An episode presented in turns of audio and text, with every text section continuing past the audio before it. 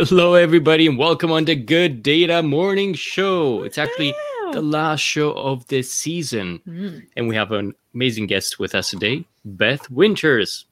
Beth is a licensed attorney and solutions marketing manager at Aparavi. We're going to have a very, very interesting discussions today about the US Data Privacy Shield. And Beth is going to tell us all about it. But before we start um, and get to the meat of things, I wanted to ask Beth if um, you can tell us a little bit more about yourself and about your professional journey. It's very, very interesting what you're doing. You're the first person ever that I meet uh, that uh, does these very interesting things. Can you tell us more how you got here? Sure. Um, well, it wasn't a straight path. I decided to go to law school. Um, initially, in, in undergraduate, I studied art history and comparative literature, which it turns out is not that marketable. so um, I wanted to uh, represent artists, and I focused on copyright and trademark law, um, intellectual property issues, and worked with uh, volunteer lawyers for the arts for a little while in the Boston area. Um, I worked with a small uh, boutique law firm, um, and we we did a lot of um, work with artists and artist estates. Um, so it was it was a great experience, but I found I was doing a lot of uh, what I didn't know at the time was marketing for the law firm. Mhm. Um, so I was working on webinars and you know promotional um, articles.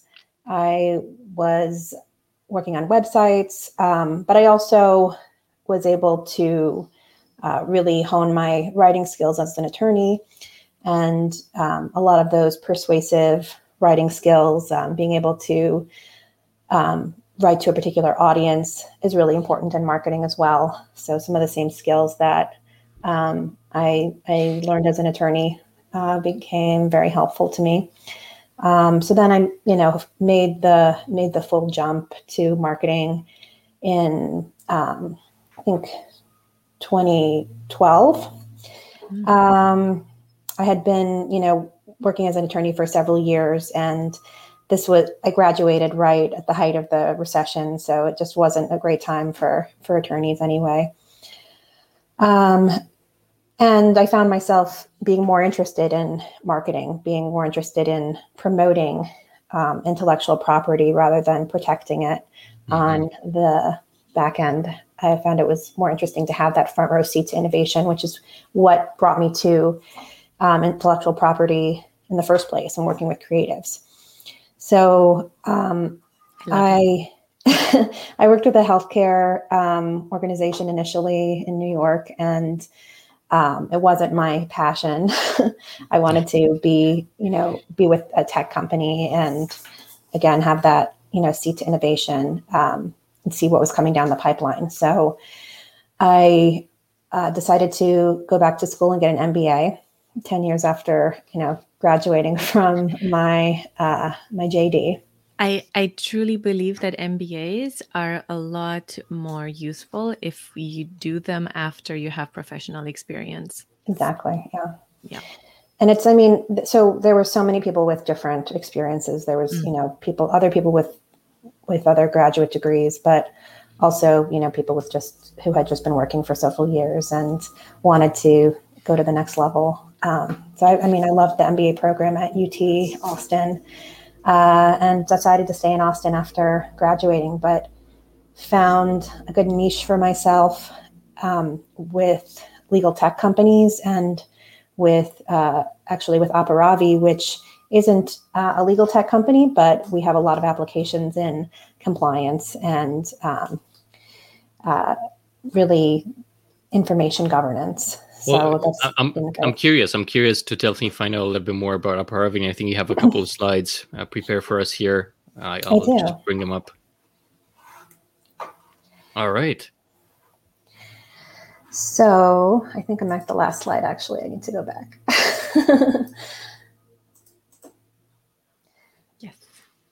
So uh, today we're going to be talking about mastering international data management after the invalidation of the EU-US Privacy Shield.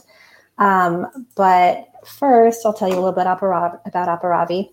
So what we do is we take all of your unstructured data um, and make it easily accessible to you. We help you find your data and uh, eliminate data silos across your um, enterprise. Um, so, in addition to all of the data proliferation issues that organizations have, um, there's all of these different unstructured data types. Um, they're they're challenged with a distributed workforce, with these data silos. Um, and now, on top of that, we have a complex data privacy landscape um, with fines for non-compliance. So part of that is GDPR um, under the EU, but every country is taking their own approach to data privacy now, um, both in the EU and out. Um, in the US, mm-hmm. here we don't have one federal law. Each state has their own laws, so it's becoming uh, really difficult to keep track. And most companies um, will take the approach of the most onerous data privacy law that they have to um, comply with and just use that as their standard. And and Beth, sorry, uh, I don't want to ruin your flow here, but we, we do have a great question from uh, Kate. Sure. Are there any particular industries or clients that Aparavi is focusing on?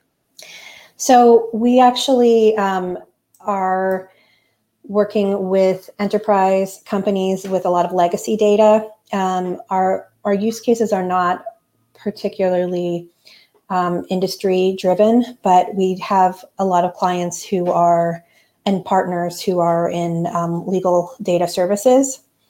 Um, we also have in-house um, uses for for this. So our some of our use cases um, are more about um, mergers and acquisitions to accelerate your data discovery, um, data storage optimization, transforming your legal data services, data migration, um, compliance and privacy, and just enterprise search more in general. But as overall, we help organizations find and unlock the value of their unstructured data, um, reduce risk, cost, and create value. So we've uh, really, um, our secret sauce is kind of these classification policies that we have 140 plus classification policies that you can apply, including GDPR, CCPA, um, LGPD is the Brazilian data privacy law, mm. as well as other um, ish- compliance issues that you might have to be aware of depending on your industry. So HIPAA is for healthcare, um, SOX is more of a financial issue, and GLBA, FCRA. Um, the New York uh, Shield Act um, is New York's um, cybersecurity standard.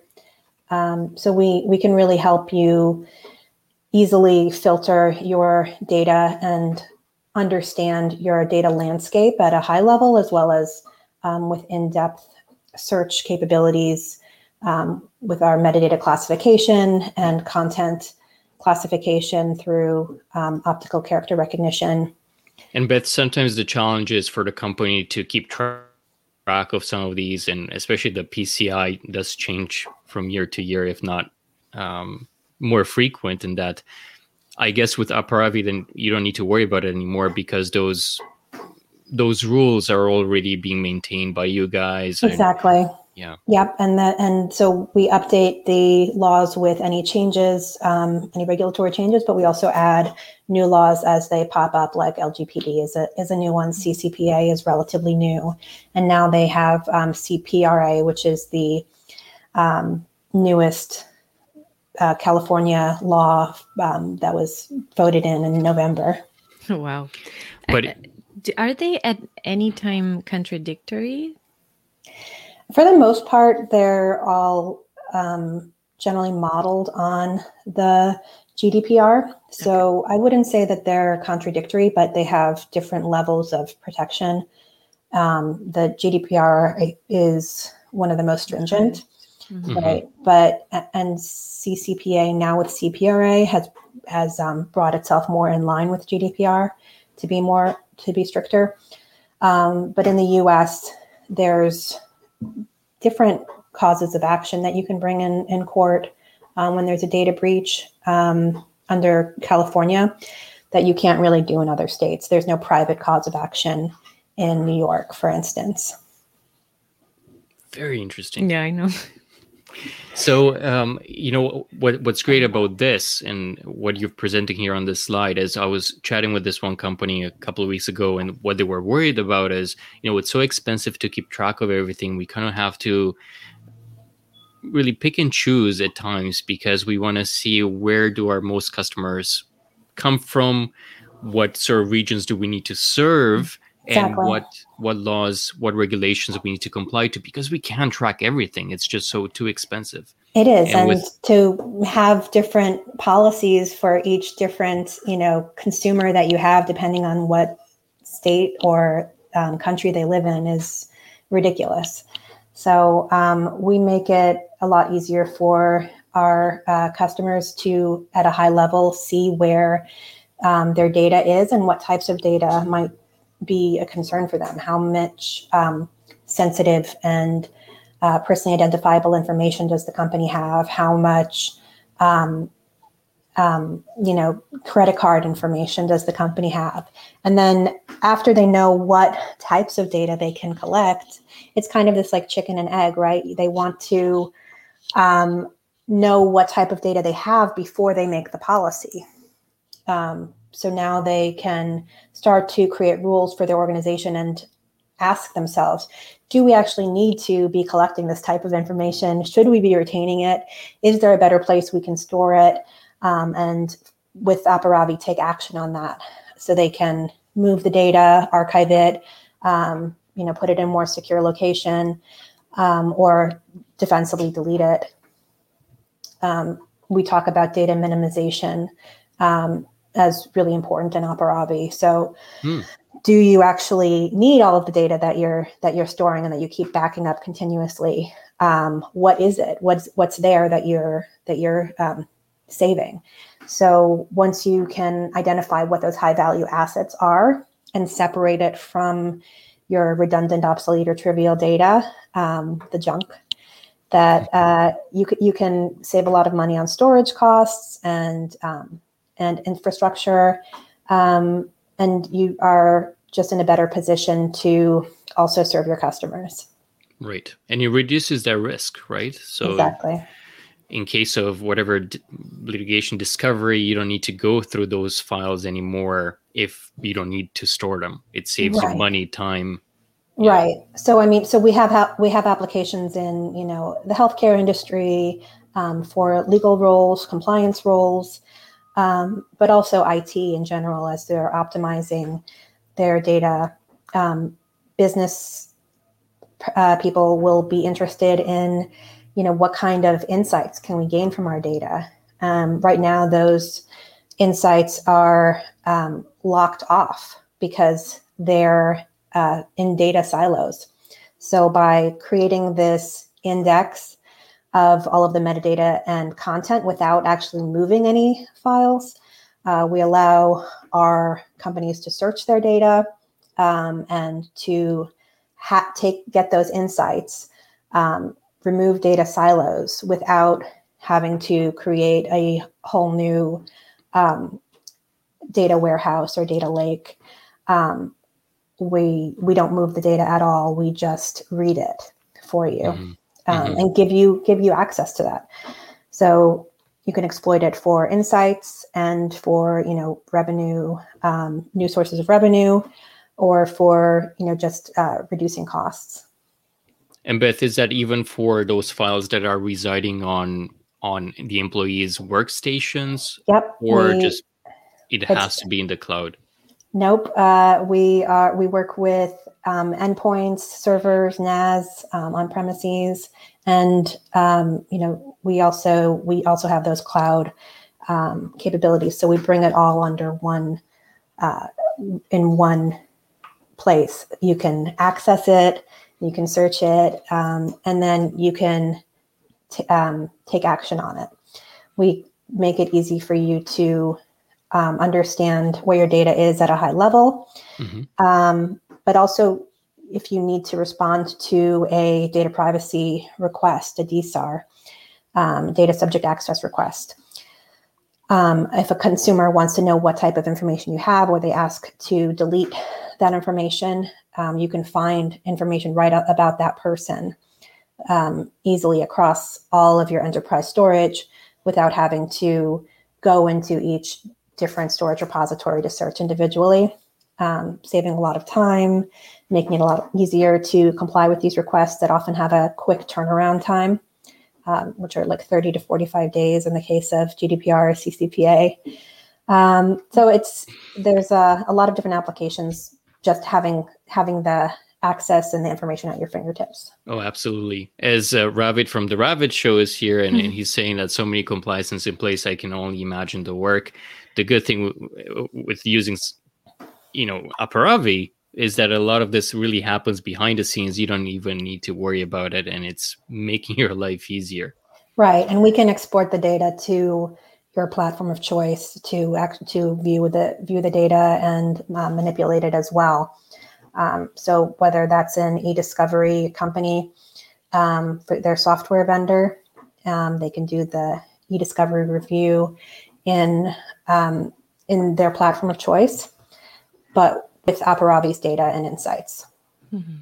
And we have uh, Jean-Francois here from uh, France, who's obviously, um, oops, sorry about that, but you know it does affect him as a customer because he does reside in Europe.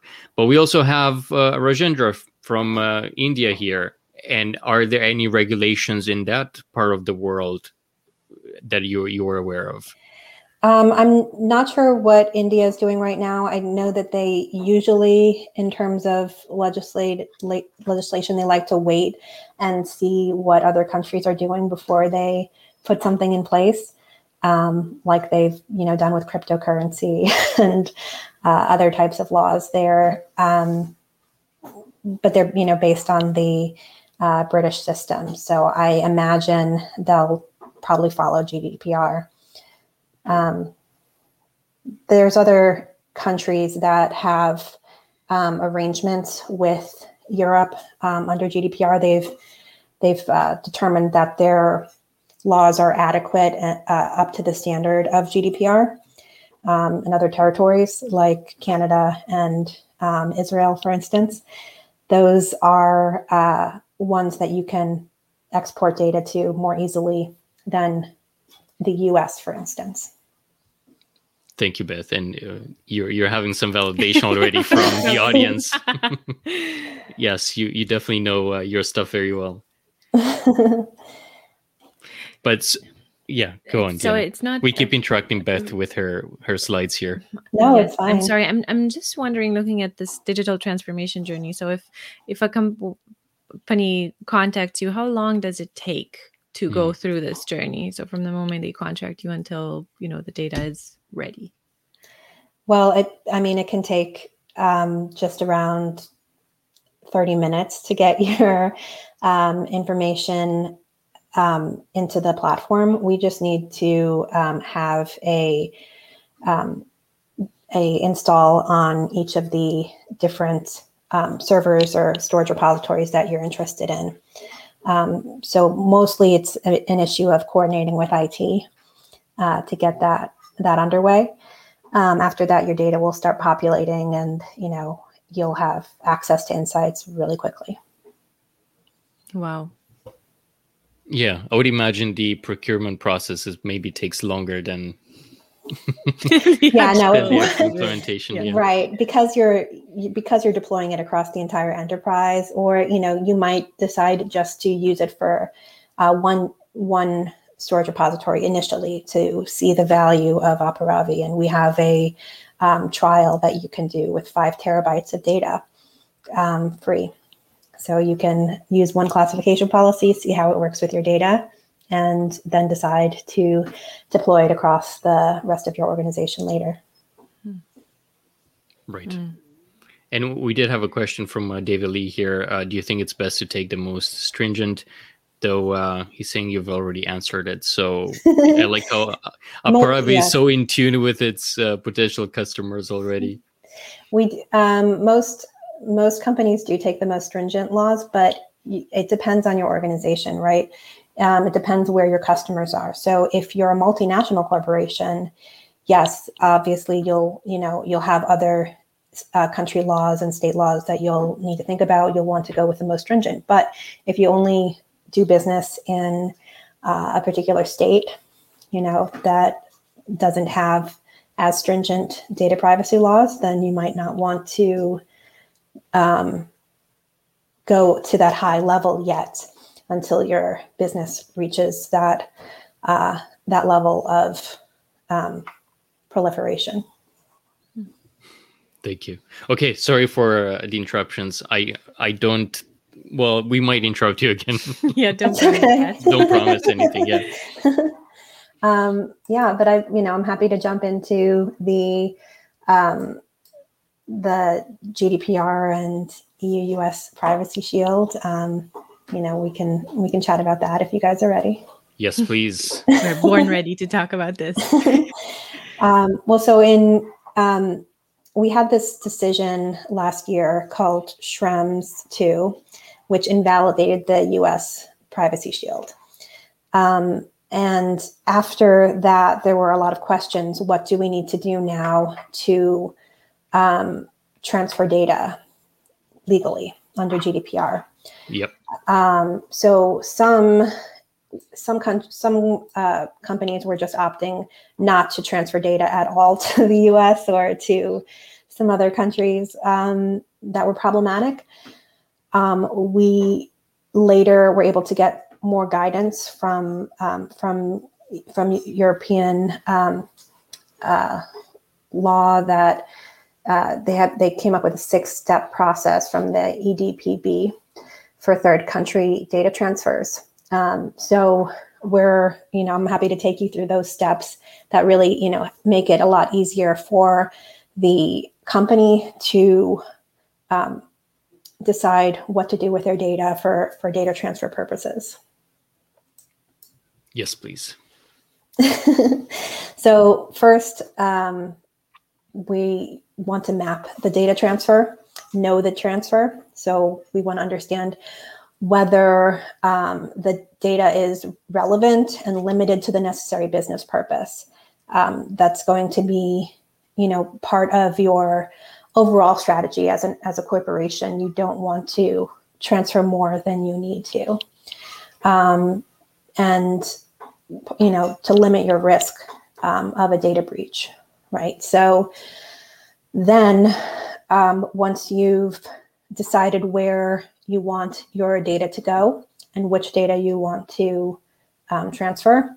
You pick a transfer mechanism.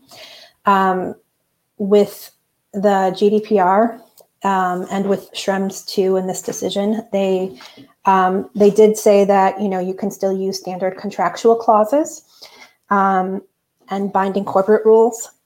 Um, there are also these exceptions called derogations for specific situations under Article 49 of the GDPR.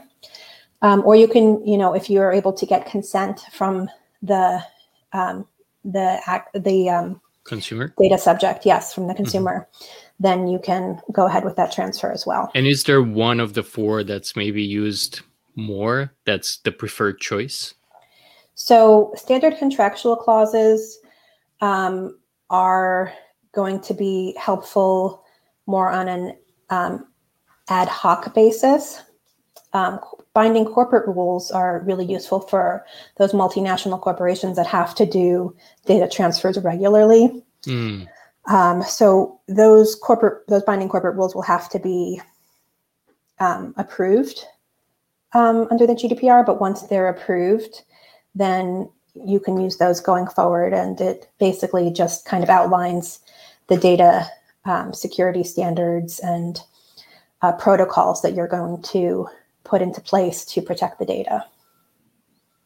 Um, so those um, those are standard contractual clauses and binding corporate rules are are definitely the most often used because we we don't have the um, EU US privacy shield anymore to rely on. But there's also these other countries that do have adequacy decisions that um, the GDPR has determined uh, those laws are up to the standard of GDPR.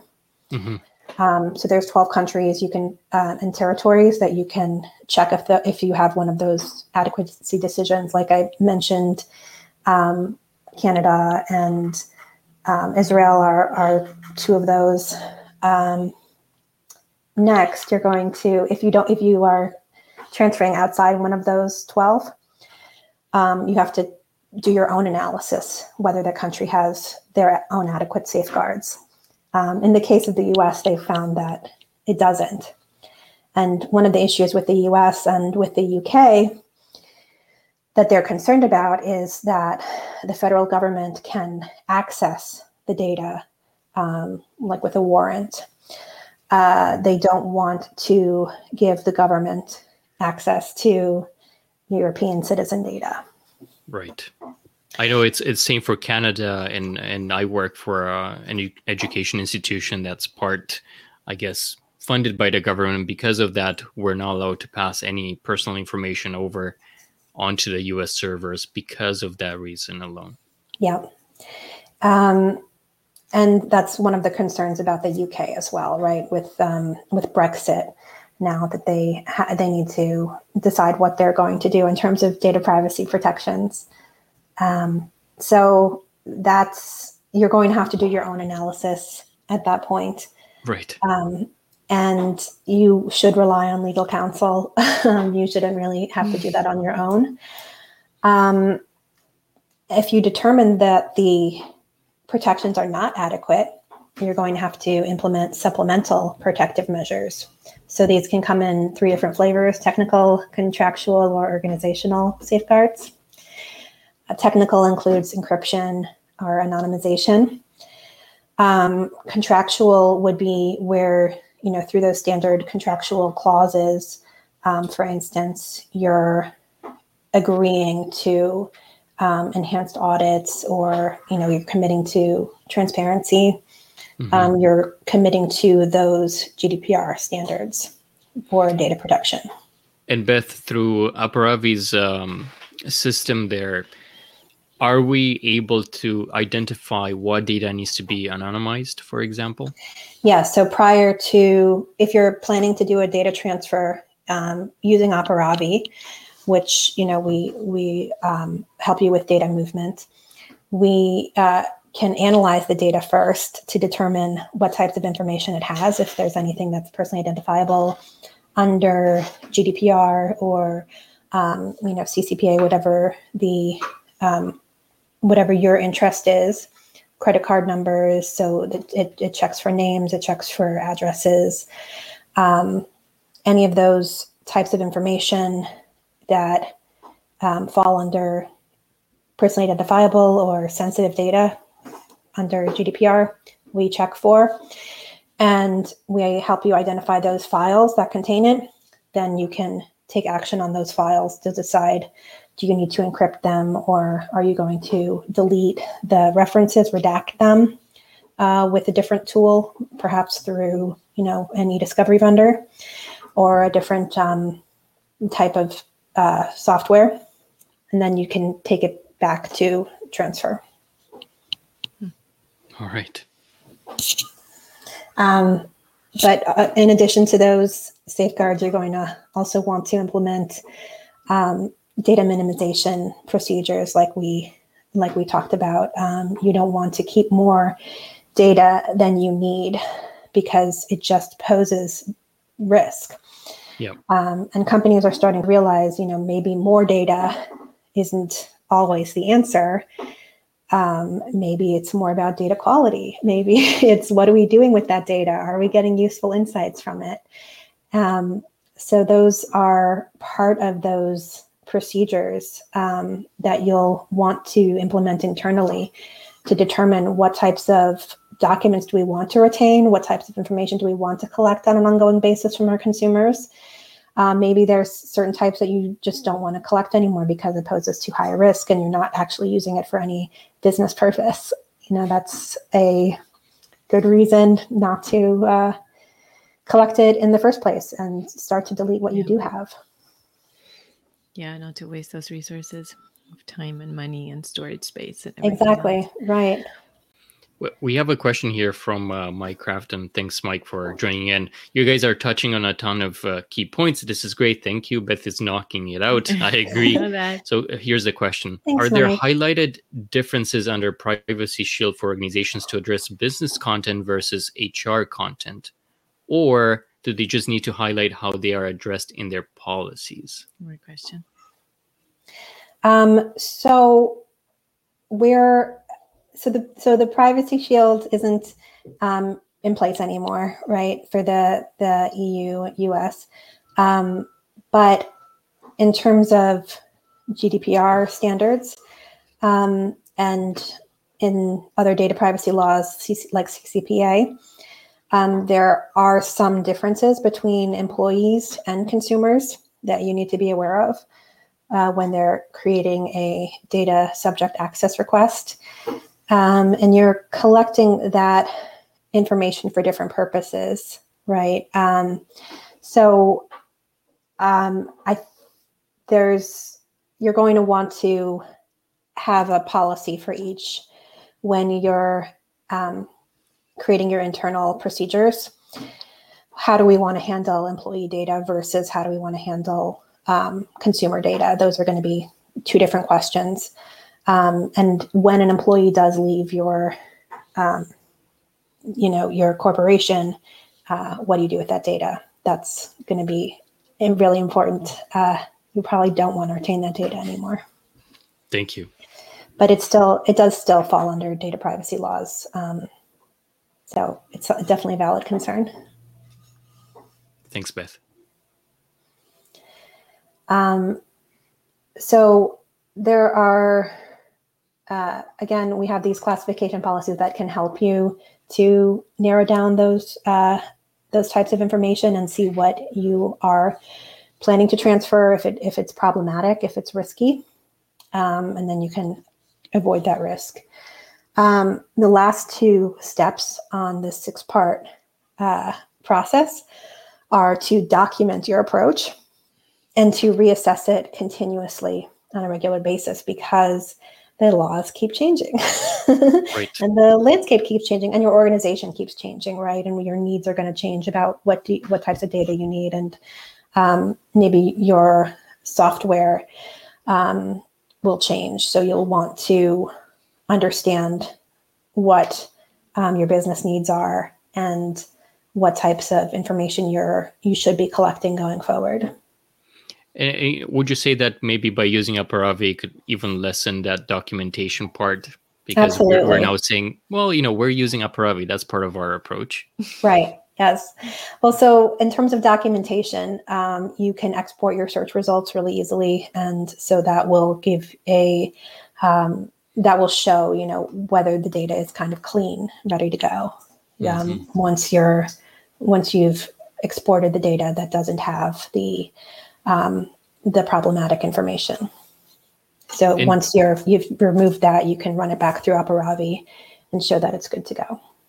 Hmm. And the reassessment approach, how you know what's that regular basis? How often one would need to reassess it? So they, I mean, at least annually, um, but it can be more frequent depending on um, whether you have a big change to your organization, maybe like a restructuring or um, merger that changes some of your mm. business needs and purposes. Right. Right. I'm curious about something else that is only slightly related. When do companies come to you after they've been sued, before they've been sued? well, we recommend that they come to us uh, proactively and um, to get their data under control because these fines um, are it can be they huge. Can be up to, they can be huge. Four percent of your annual revenue.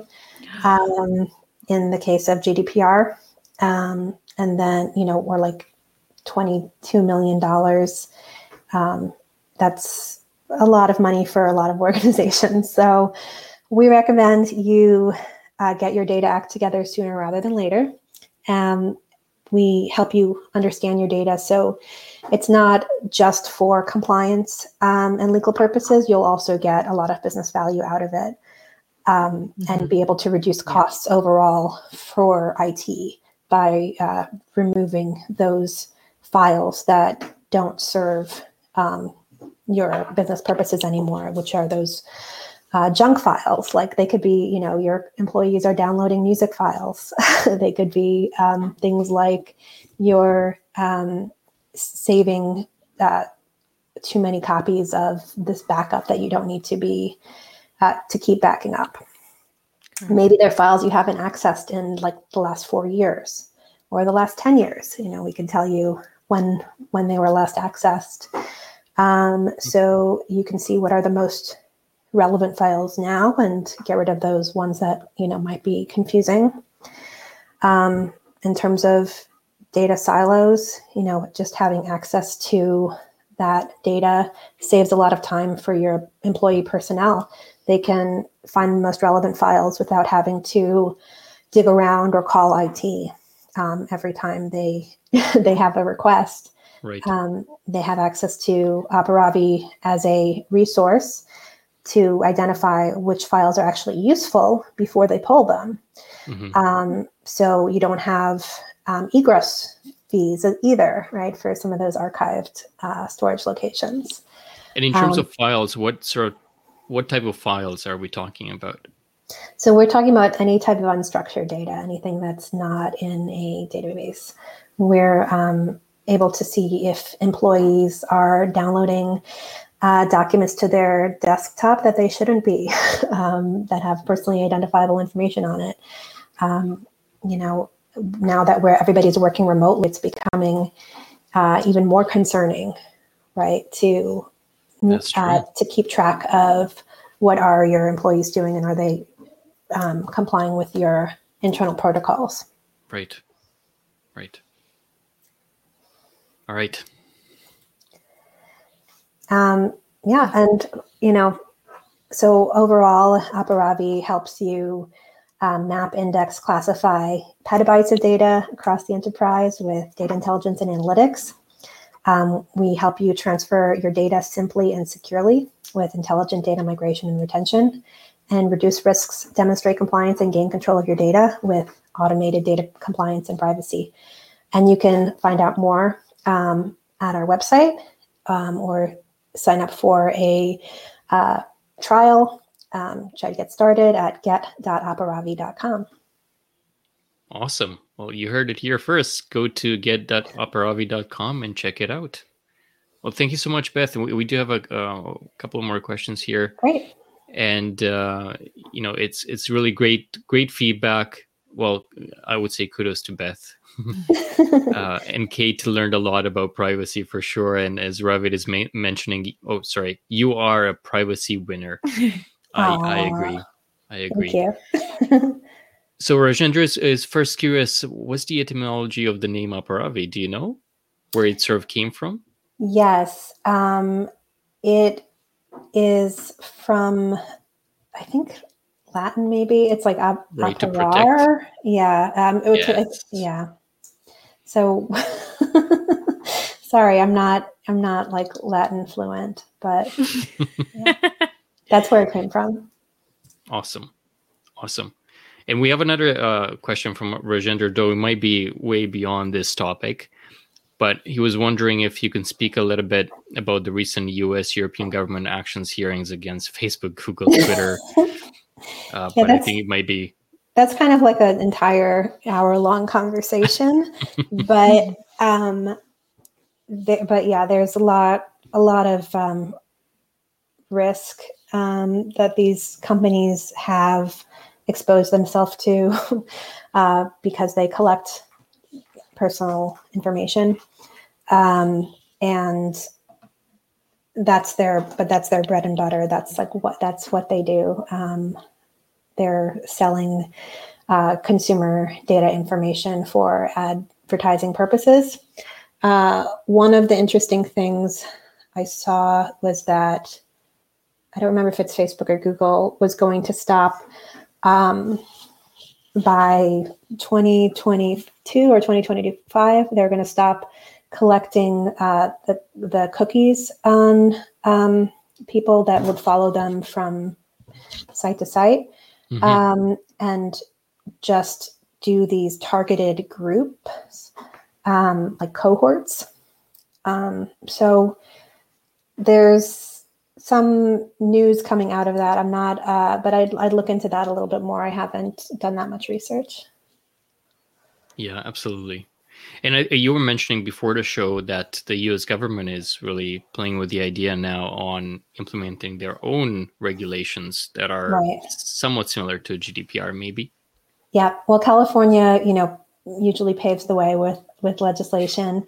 Um, they're, you know, they're uh, they they get it get, they get a good model in place usually, and other states have followed. Um, so New York has has a, has a law um, the New York Shield Act, but um, mm. Virginia just um, enacted a data privacy law. Um, so you're gonna you're going to want to um, keep an eye on that. There's do you find it more challenging, Beth, for companies to deal with this at a state level and not have something that's overarching for the entire oh, United yes. States? definitely, definitely. It's I think with any sort of um, you know U.S. organization, they they like to have a federal higher level mandate rather than mm-hmm. have to go state by state. I mean, some companies like Uber have gone the route where they they um, ask permission later, um, and then they go you know fight with the state government over you know what they what they can and can't do. Um, you know that that can that can be effective in in some places um, but you know here with data privacy you're you're talking about a lot of risk for not just for um, your consumers whose data might become exposed but also for um, your own corporate data that could be exposed so right. you don't really want to play around with those confidential files either um, it makes sense to protect your organization thoroughly right. um, and make sure that you can avoid any data breach. Mm-hmm. We can say you want to aparavi your data. so for it to become like a, a, word. Yeah. yes. Yes. We can make it into a verb. I'm curious, where do you gather all this information um, regarding all these legal of changes on all these laws, given that they're they come from so different, so many different institutions and countries? Yeah, I mean, I sure. I rely on um, educational organizations like IAPP, um, um, Compliance Week. Um, you know, I, I, keep on, I keep abreast of the uh, the legal changes through continuing education. Um, I, you know, it's it's a constantly changing landscape though there's there's news every day on data privacy um, so you know i, I just um, keep on top of the those updates from those educational organizations that you know really care about these issues mm-hmm. And uh, bit back to my question on the uh, the federal level regulation when when do you think that might come into place if it will come into place do you think yes. it'll take years or do you think it'll be something more soon? I think it I mean, given the current administration, last year I would have I would have said, I don't know, but um, I think I think it could be within the next four years.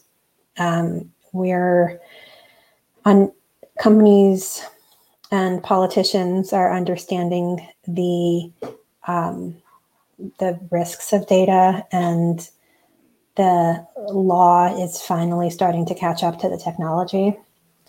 Um, now that we've had, you know, the pandemic where um, more courts have moved online for hearings, mm-hmm. um, you know, there's there's going to there has to be a big change for for uh, the legal industry to catch up and for legislation to catch up to be on top of yeah. those those issues. And we've seen, you know, breaches on the state level, data breaches. We've seen um, data breaches at such a high level with, um, you know, um, big companies. But um, we've also seen, you know, how that can impact uh, the election process. So there's a lot of concern and fear um, rightly so, that you know we should have a response. And there, it's not that the U.S. doesn't have any data privacy laws on a federal level, but they're piecemeal and they're you know related to mm-hmm. different industries. So financial sector or healthcare for HIPAA. Um, it's there's no one overarching uh, data privacy law that protects all consumers and gives right. consumers that those same rights that um, that that uh, the GDPR does. So they don't have a course of action. There's no place to go here, right now if right. they have a complaint if they don't live in California. Like Rajendra was saying, I mean, it's the data selling is not really being addressed. Yes. Yeah. Well, it's they're definitely it's definitely a conflict, right? And that's where um, the government has to step in and say, you know, which rights are more important? Is it going to be, you know, the rights of the consumers um, to have privacy, which is like in our constitution, or is it going to, you know, be for these businesses to sell uh, and make money? And once you have uh, maybe a federal level regulation legislation, do you foresee then the state ones will cease to exist or they will have to coexist? No, they'll, I think they'll basically stay. It depends if they're if they're more stringent than the federal law.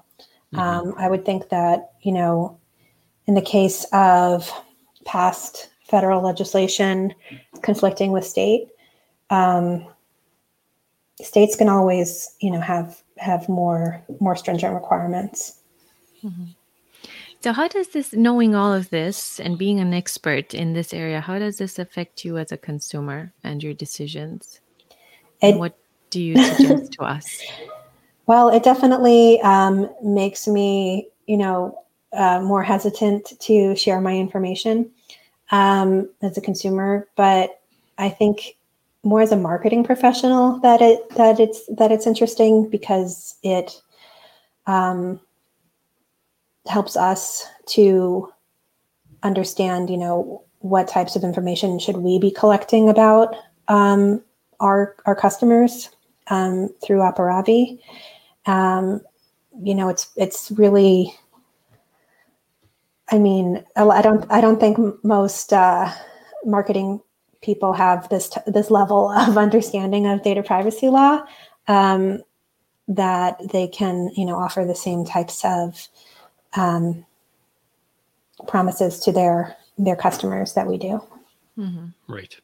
Well, like Tom was mentioning here, it's so hard to keep up with such things when you must focus on so many other things. And definitely, if that's not the the forte of the company, uh, I mean, that's one of the reasons why you want to rely on a company like Aparavi to come in and help you digest some of these things. Right. And you know, we we are the, you know, data intelligence and automation platform. We just care about removing those roadblocks for you and giving you access to your data, um, giving you that intelligence safely and securely without without data movement. Um, and helping you uh, reduce your risk um, and just um, you know be be, uh, be operate more efficiently. There's a lot of benefits to Aparavi that are just outside data privacy. So Mike uh, is wondering for organizations that seem to think this is over overwhelming, how does Aparavi suggest they begin? What's that first step? That first step is to um, call us for a demo and go to get.aparavi.com. Um, but you can also download directly from um, the Microsoft Azure Marketplace and uh, start with a free trial. I would take up to fer- those five terabytes of data with uh, one classification policy and just see how it really can benefit you. And if you're not able to um, to do that with your organization at, at you know initially, we'll we'll um, we'll show you like the demo how how we can help other organizations. Um, we'll um, you know take some will help you with IT to get that information um, into Aparavi so you can uh, take those next steps. Thank you. Mm-hmm. And Raj was wondering at the moment, looking at the dynamic US landscape on privacy, which laws are in enforcement that organizations are expected to be complying with? and I would assume based on on the slide that you had, it's all the 160 plus regulations, legislations. I mean, if if uh, you have data that would need to comply to it. Right. Um, yeah, I, it's going to depend on your organization, um, what industry you're in, um, uh, but it's also going to depend on um, what state your customers are in. So, having access to um, this this index would be you know really helpful for you to just understand at a high level who are your customers and which laws you need to be aware of. Mm. Um, but as always, you know that uh, consult legal counsel um, within your organization, and uh, it's uh, going to be more of on a case by case basis, depending on what uh, country you operate in. Hmm. So, Beth, if you look at your past uh, clients, is there any story of any organization that stands out? I don't know, some you, you saved them from I don't know a lawsuit or something that is you know interesting and made it really it was satisfying for you and you it was a good experience uh, for you professionally. And of course you don't have to give any names. Yeah no i mean we we help um, we've helped organizations um, reduce their uh, data by up to 40% um, to help wow. them really you know save a lot of money on storage and and infrastructure um, so that's really rewarding to uh, have that high level of impact with an organization and then they can use their budget for better purposes right now there's you know budget is is definitely an issue for a lot of companies that yeah.